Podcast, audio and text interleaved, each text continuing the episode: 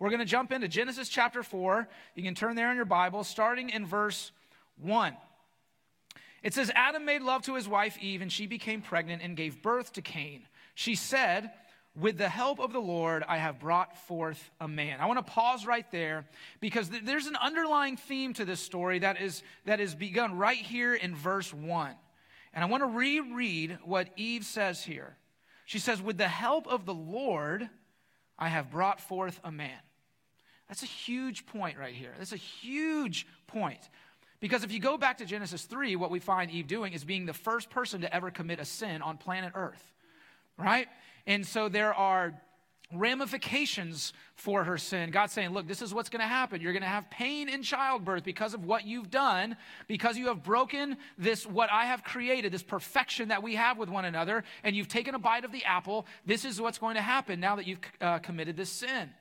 But if we look in the beginning of chapter 4, she says, with the help of the Lord, I have brought forth a man. So with the help of God, yes, there is pain in my childbearing, but with the help of the Lord, in other words, I couldn't have done this without God, I've had a son. And I just want to make this point to y'all. God is not a vindictive God. Okay, so Eve, if God can continue to walk with Eve and help her in the ramifications of her sin, which is to have pain in childbearing, right? And not just say, I'm done with you, Eve. Look what you did. You just set off a whole domino effect for the history of mankind, and I'm done. He says, no, here are the ramifications of your sin, but guess what? In them, I am going to be with you, and I'm going to help you through them. So don't, if there's anyone in here, anyone watching online, that thinks for a second that you've done something and God says, I'm done with you.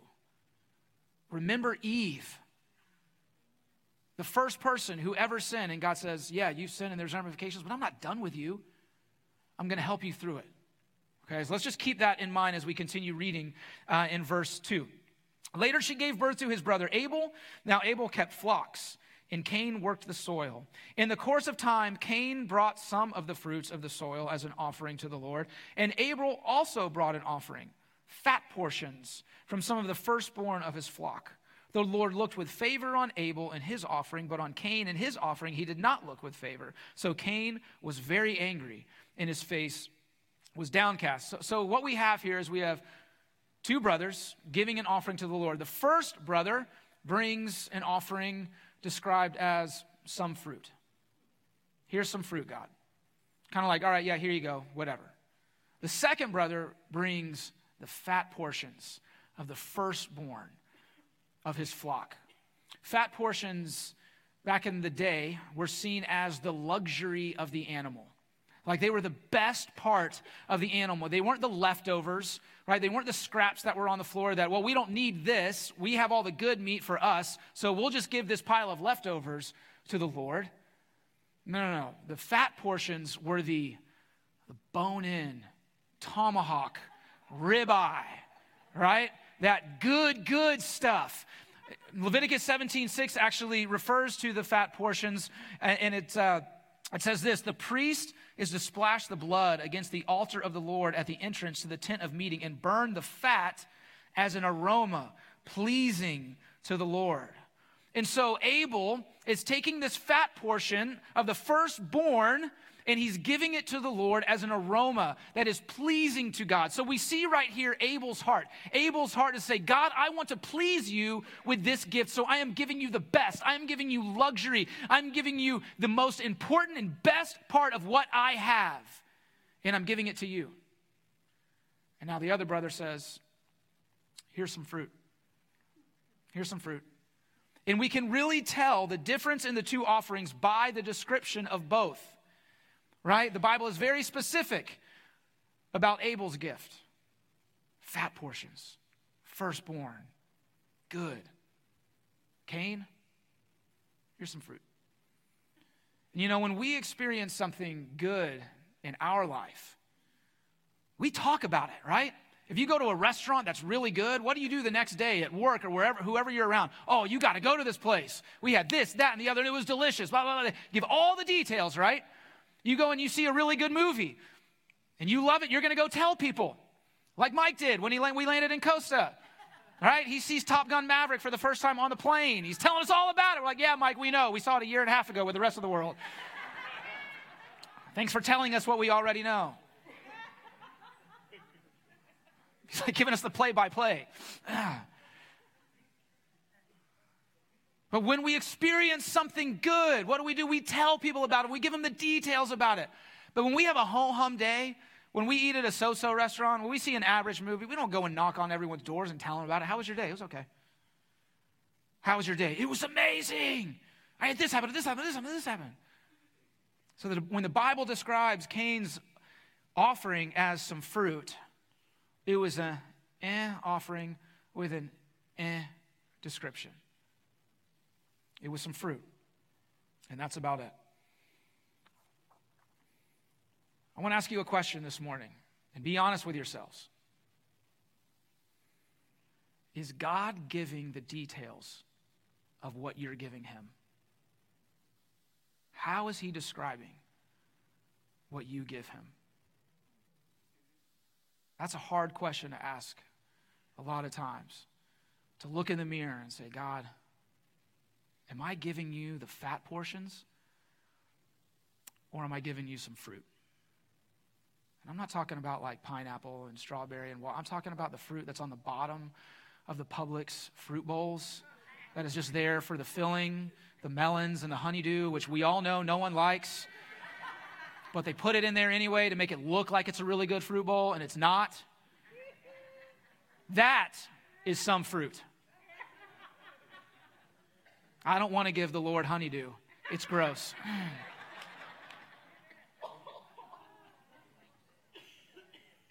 If I'm going to give him fruit, I'm going to give him an edible arrangement.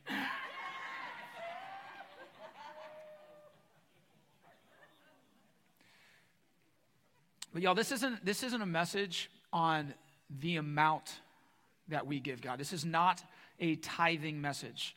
When we give a tithing message, you will know it, because I'm going to say this is a message today on tithing. We don't camouflage it. We talk about it. We're open about those things. This is a message about our heart.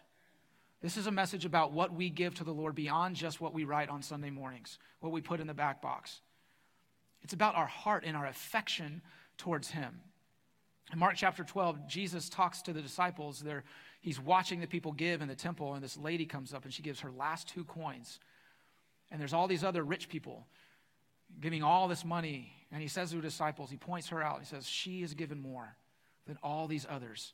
She has given the fat portions. You can put 10 zeros on a check, and I encourage you to do so if the Lord puts it on your heart. But you can put 10 zeros on a check and put it in the box and still only give some fruit. But if you are giving from your heart, out of an affection towards the Lord, then you are giving the fat portions. Then you are giving the fat portions. Look, we can give and not love. But when you love, you give. Love, the byproduct of love is giving. And so, yeah, you can give all day long. You can give begrudgingly. You can give out of obligation. You can give out of religion, and never once give the fat portions.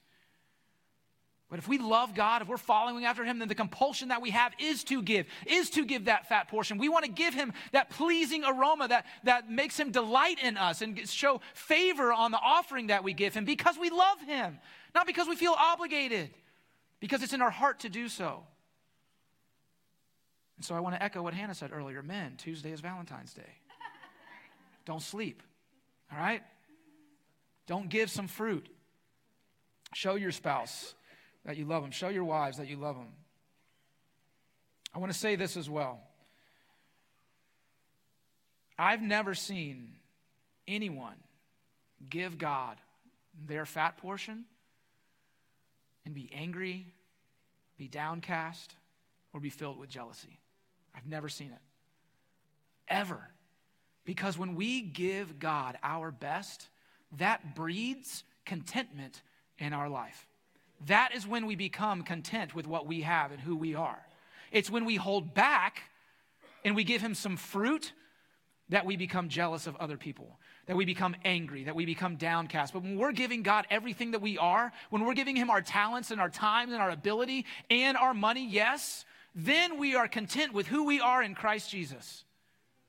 It's never the other way around, but for some reason we feel like we have to pull back. We have to hold back in what we have so that we can keep up with everybody else. But that's backwards. I've never once seen anyone give everything that they have to the Lord and regret it. That's where we find ourselves. That's where we find the Lord. That's where we find contentment. We can't hold back. And y'all, for 5 days in Costa Rica, I saw 30 men give the fat portions of who they were to Jesus. They gave their time to Jesus in the morning with devotionals, and at night in our church meetings. They gave themselves under the hot, hot sun doing hard labor. Not me, I'm the lead pastor. I don't do that stuff. But they did, and it looked really hard. But they gave themselves. And what I love more than anything else, what they gave themselves over to was the conversations that they had with one another. They gave their words to Jesus. There wasn't a moment on that trip where I couldn't stop and look around our group and see at least one conversation going on that I knew was deep and rich and good and encouraging and all Christ-centered. And most of those ended in prayer every single time. I even snuck some pictures of it. It was powerful. That's giving our energy and who we are to the Lord when it's not just on Sunday mornings. It's in how we talk. It's in how we work. It's in how we spend our time, how we manage our time. Do we wake up in the morning and the first thing we do is turn on the news and just kind of get going about our day and fill our day with noise? Or do we stop? Say, Lord, I'm going to give you the fat portions of my morning right now in prayer and in your word. And at the end of the day, we just zone out on our phones, get on our tablets and our computers and turn on the news again? Or do we close our day with the Lord? And what does it look like in the middle? Are we giving him some fruit, or are we giving him the fat portions of who we are? Because that's what he wants and that's what he desires. And as we do that, we find favor with him. And it is good. And all we have to do is look at the difference in the two. Abel gave his best, and God looked with favor on him. Cain didn't, and he was angry, and he was downcast. Let's read verse 6 now in chapter 4. Then the Lord said to Cain, "Why are you angry? Why is your face downcast? If you do what is right, will you not be accepted? But if you do not do what is right, sin is crouching at your door. It desires to have you, but you must rule over it." All right, I want to reread the two questions that God asked Cain in this moment, but this is, disclaimer, this is my interpretation of how I read this, okay? I didn't see this in a commentary. This is what I think when I read this, if I was the Lord, right? The first two questions he asked in verse 6. Why are you angry? Why is your face downcast? I'm sorry, Cain. I thought you were giving me a gift. Why are you mad? If anyone should be mad in this scenario, it should be me.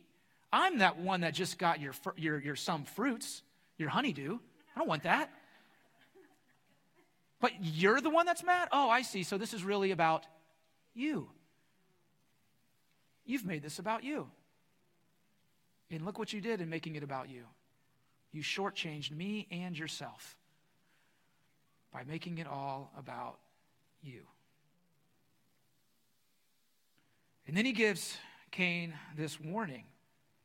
If you do not do what is right, sin is crouching at your door. God tells him, look, if you do what is right, it'll be accepted. I'm not done with you. I'm not rejecting you. I'm just saying this gift that you give me doesn't measure up. But I'm with you. So next time, get it right. Give me the good stuff. You'll be accepted. But if you do not do what is right, if you keep making it about yourself, sin is crouching at the door, and it desires to have you, to own you, to take over your life. That's a warning. Before Jesus, we are slaves to sin. It has us. Sin owns us before Jesus. We cannot be our Savior. We can't do it. But once we receive Jesus as our Savior, we are victorious over sin. It does not own us anymore unless we allow it to. It cannot come into us unless we open the door and welcome it in. But besides that, it cannot have us because the power of Jesus and his blood covers us. And so when God says this warning, you must rule over it. How do we do that? Through the blood of Jesus. Through the blood of Jesus. And through, and I'm going to say it again, through the gift, the beautiful gift of repentance. That is how sin does not rule over us. And y'all, I'm sorry, I keep referring to the trip, but it's fresh on my mind, and there's so many great examples. But I want to tell y'all something, the most powerful thing, in my opinion, that happened on our entire trip. Saturday night, our last night, it was just us men. The first two nights, we were intermingling with the men of Costa Rica at the church that we were at. But on this night, it was just us. And we took a moment to pray for one another, for anyone that was struggling with something. And there were men that I believe were saying things for the first time. Hey, I'm struggling with this. I need prayer. I'm struggling with this. Confessing, speaking it out. And in that moment, we would gather around that person. We would lay hands on them. We would pray. And then every single time when we said amen, there would be another guy that would go to that guy and say, hey, let me tell you my experience with that. Let me tell you what I walked through. And in those moments, as sin was confessed and spoken out, it no longer ruled over them because it was spoken out. And I know that chains were broken on that night. You could feel it in the room. And I'm telling y'all, that's what we do. And that's what we'll see here in a second with Cain. If he had just said, God, I'm sorry, it would have been right back to it. And sin would not have ruled over him. But he didn't do what was right.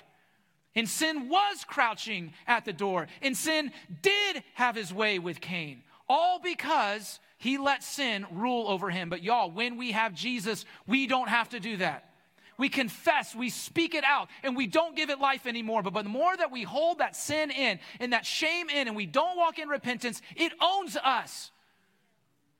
It owns us, and the devil will tell you over and over again, don't say that, you're going to be judged, what are they going to think of you, you're going to be cast out, God's not going to be able to use you, don't say it, just hide it.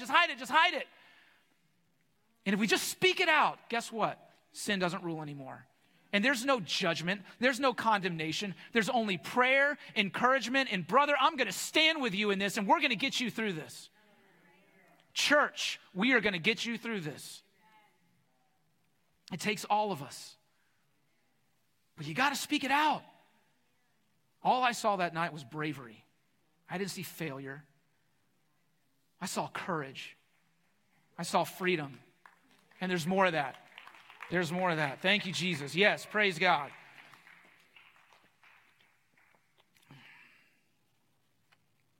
Cain didn't. He didn't do what was right, and bam. Anger turned to jealousy, jealousy to rage. And what we'll see here in just a second, rage to murder. Sin rules him. He made his offering to God about him. And he became jealous of his brother. And on a side note here, another question to ask. These are fun questions today. The next time you sense that you are walking in jealousy towards someone else, I want to ask you this question. Have I given the fat portions to the Lord? Or am I just giving some fruit? I'm jealous of that person. Am I giving my fat portions? Or am I just giving some fruit? Verse 8, now Cain said to his brother Abel, let's go out to the field. While they were in the field, Cain attacked his brother Abel and killed him. Let's not move past this too quickly. Because you might be familiar with the story, you might not. But if you are, and you've heard it a lot, we can just, I know how this goes. But let's just stop and pause and truly appreciate what just happened here. A son was murdered. A brother was killed by his own brother. All out of a jealous rage. This is tragic. This is a tragedy that happens in the 4th chapter of the Bible, we're not that far removed from God creating the heavens and the earth. And here we have murder. And you ever wonder, when the Bible says that Cain was angry and his face was downcast, you ever wonder who he was angry with? Was he angry with his brother Abel? Can't believe you did that. You showed me up. Can't believe you get the fat portions and you knew I was going to get. Ah! Was he mad at God? Oh, you look favorably on his offering, but you don't look favorably on my offering? Well, you don't think my fruit is good enough? Or was he mad at himself? He was angry with himself because he didn't do what was right. He thought he was going to be able to skate by. He was just operating out of religion, out of obligation. Here you go, God. I'm going to go about my day. Enjoy the fruit. See ya. And then God says, whoa, whoa, whoa. Not looking favorably at that, but here's Abel who gave a good gift, and I look favorably here. And so, because it's easier to deflect anger at yourself, Cain looks at Abel, he looks at God, and he never looks at himself. And y'all, we have to be in our walk with the Lord self-aware of our own mistakes and our own failures. And I'll tell you right now, as a disclaimer, it is hard. It's hard to look in the mirror and say, in this moment, what could I have done better? Where did I mess up? Why am I so angry at that person? Have I given my fat portions? And Cain doesn't do that. Instead, he takes his aggression out on Abel and he kills him. I want to tell y'all something. Sin can't stand looking at good. Sin cannot stand looking at good. Good is a mirror to sin, and what it does is it reflects what sin is. And so sin hates good. Sin is jealous of good. Sin attacks good. Satan is jealous of God.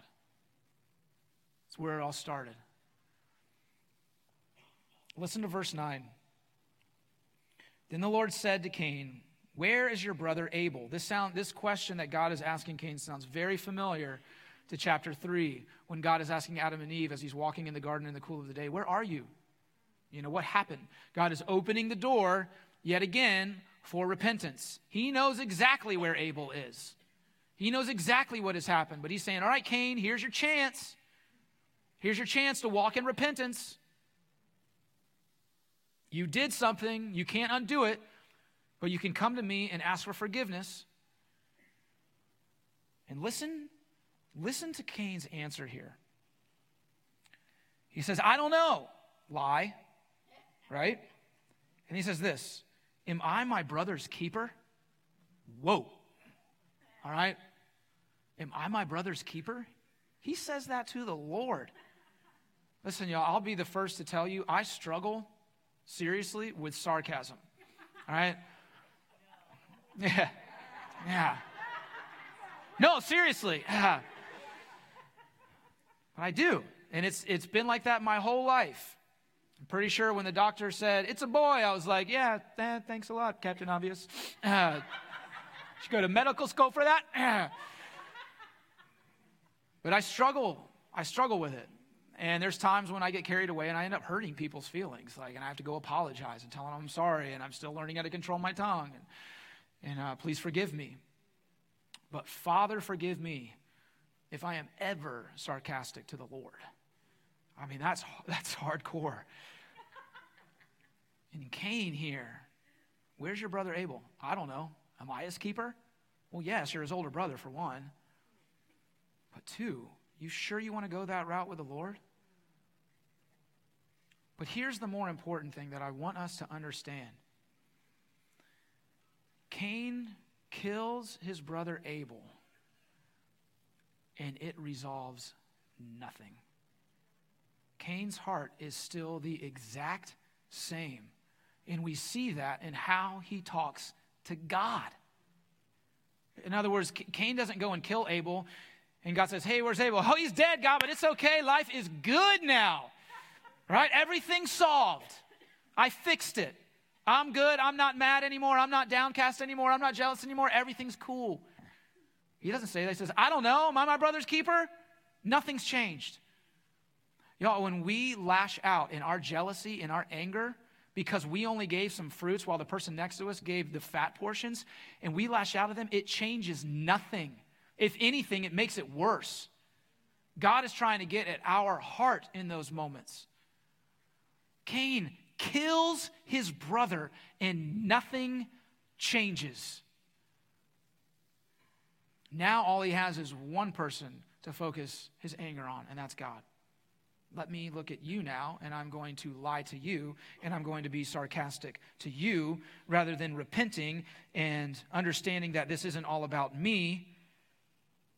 I'm going to be mad at you.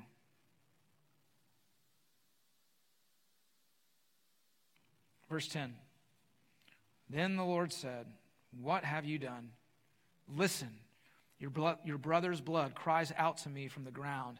Now you are under a curse and driven from the ground, which opened its mouth to receive your brother's blood from your hand. When you work when you work the ground, it will no longer yield its crops for you. You will be a restless wanderer on the earth. Cain said to the Lord, my punishment is more than I can bear. Today you are driving me from the land, and I will be hidden from your presence. I will be a restless wanderer on the earth, and whoever finds me will kill me. Isn't it amazing that he still hasn't apologized? It's still all about him. But the Lord said to him, not so. And here's God's faithfulness. Anyone who kills Cain will suffer vengeance 7 times over. Then the Lord put a mark on Cain so that no one who found him would kill him. So Cain went out from the Lord's presence and lived in the land of Nod, east of Eden. So at the beginning, we see Eve saying that the Lord helped her in birth. Now the Lord is protecting Cain even in his sin as he sends him out. And just like that, Cain is gone. He never repents. Even in his punishment, the story was always about him. He never gave his fat portions to the Lord, and he spent the rest of his life wandering. Listen, that's the world we live in right now. It's a whole bunch of wanderers trying to either give God some fruit or none at all. They're just keeping the fat portions for themselves. I'm going to continue to give to me. I'm going to be the God of me. And they live a life wandering this earth, never content. God's saying, just give it to me, and you'll be content in me. Our mission statement here at Beaches Chapel, that this is a home for all to begin and grow in a relationship with Jesus Christ. And that's based out of Ephesians 2:19 through 22, where it says, you are no longer wandering exiles. You belong here. This kingdom of faith is now your home country. It doesn't matter how you got here. You're done wandering. You're done wandering. When we find Jesus, y'all, and we give him ourselves, in those fat portions of our life, we're done wandering. The search is over. We have a home. But when we continue to just give him some fruit,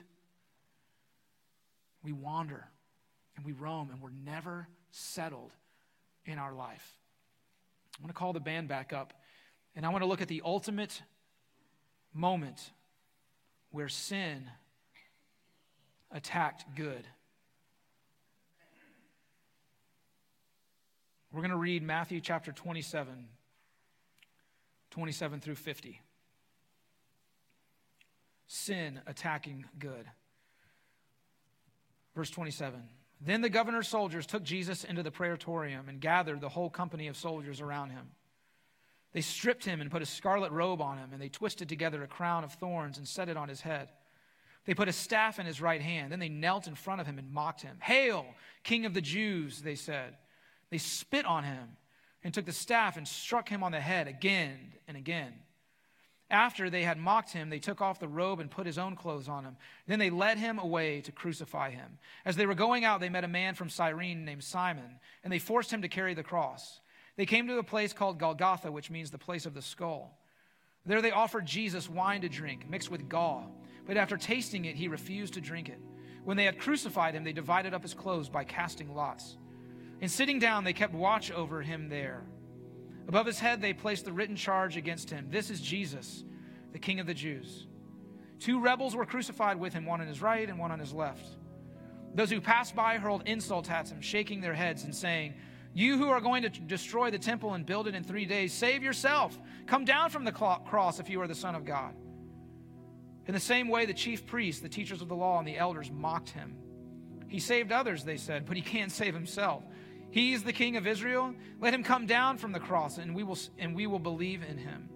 He trusts in God. Let God rescue him now if he wants him. For he said, 'I am the Son of God.'" In the same way, the rebels who were crucified with him also heaped insults on him. From noon until 3 p.m, darkness came over the land. About 3 p.m, Jesus cried out in a loud voice, "Eli, Eli, lema sabachthani," which means, "My God, my God, why have you forsaken me?" When some of those standing there heard this, they said, "He's calling Elijah." Immediately, one of them ran and got a sponge. He filled it with wine vinegar, put it on a staff, and offered it to Jesus to drink. The rest said, "Now leave him alone. Let's see if Elijah comes to save him." And when Jesus had cried out again in a loud voice, he gave up his spirit. Sin attacked good. Sin attacked perfection. And sin lost big time. Sin thought it had won, but sin was just playing into God's hands, giving us victory over sin, not ever having to be ruled by it ever again. We find our contentment in who we are and in Jesus, not by giving some fruit, but by giving him the fat portions of our life. You see, the truth is, Jesus didn't give us the fat portion. He gave us every single bit of him. And it wasn't just on the cross. It was his entire life here on earth. He gave up everything.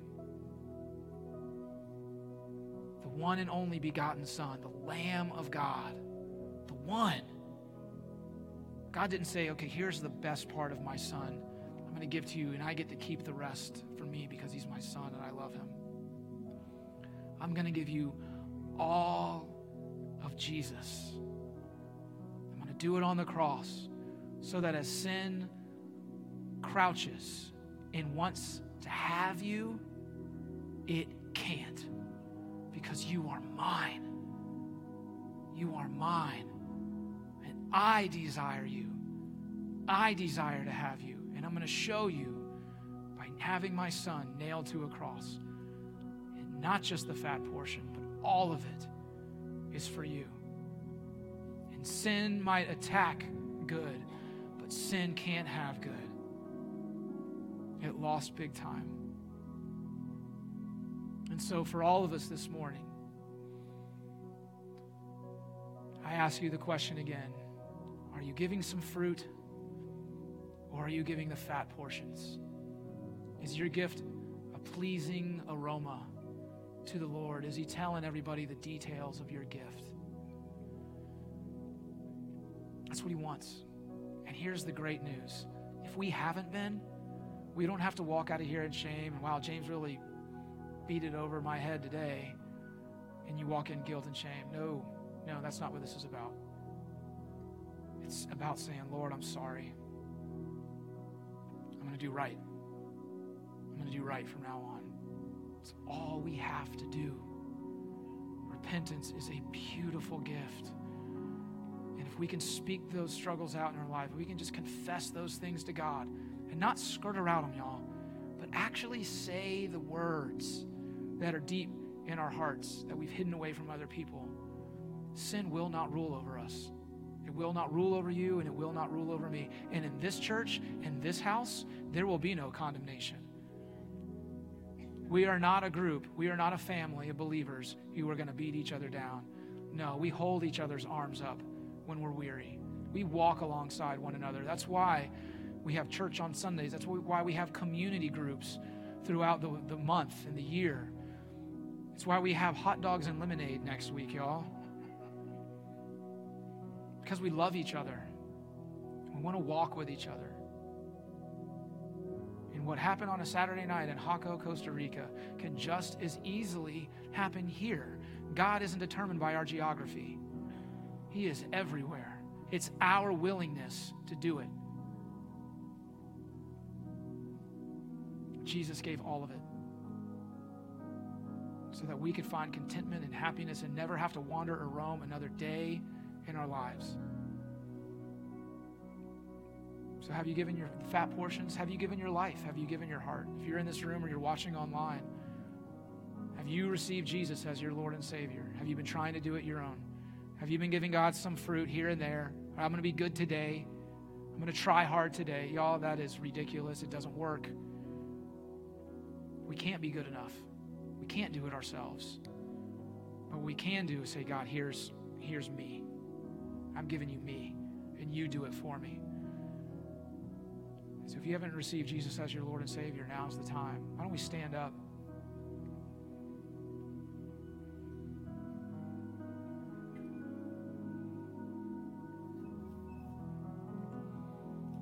If I could have Sal and Carmela come up, our elders and their wives, Don, Joanne, if you want to come up, Jesse and I will be here. Hannah and Rushing, I want to come up too. If you need prayer this morning, if you're walking through something and you just need to stand in agreement, we want to pray for you. If you've never received Jesus as your Lord and Savior, we would love to pray for you. We also understand that it's a hard first step to make, but I want to encourage you to make it. Make that step, and we'll pray with you. And if you can, just bow your head right now, and all you have to do is say, Lord, I believe. I believe. Forgive me. The Bible says He is faithful and He is just to forgive us. Father, right now, we just pray, Lord, for all of us in here. This message is for all of us, Lord, that we would be a church that gives you the fat portions of everything that we do. God, that husbands and fathers would give the fat portions to their wives and to their kids. God, that wives and mothers in here would give the fat portions to their husbands and children. God, that sons and daughters would give the fat portions. God, that we as a church body would give unto one another. And how we serve here at the church, from the parking team to the worship team to the volunteers in base camp and our greeters, our nursery workers, Lord, our AV team, our deacons, Lord, our elders. That as we serve you on Sundays and throughout the week, we would give you our best. But God, more than that, that just as a body, as a family, and how we talk and how we pray would be real and it would be good. God, we don't want to shortchange you. And if we have been, Lord, I just pray right now, Jesus, that we would start giving you it all. And Lord, show us those areas where you desire more of us. God, I just pray against any spirit of condemnation or failure or guilt over this message. It's not what this is, Lord. You're a God of second chances. Lord, what this is us returning to you, you calling us back to you, our first love, saying, give me that good stuff. And all those things that you're struggling with, they're all going to be resolved as you give to me. Thank you, Jesus. Thank you, Jesus, for giving all of it for us. If there's anyone in here this morning that's you've never received Jesus, now's the time to just have a conversation with him. Just tell him you believe. Tell him you're sorry. Thank you, Jesus. We're going to worship. And if you need prayer this morning, come on up.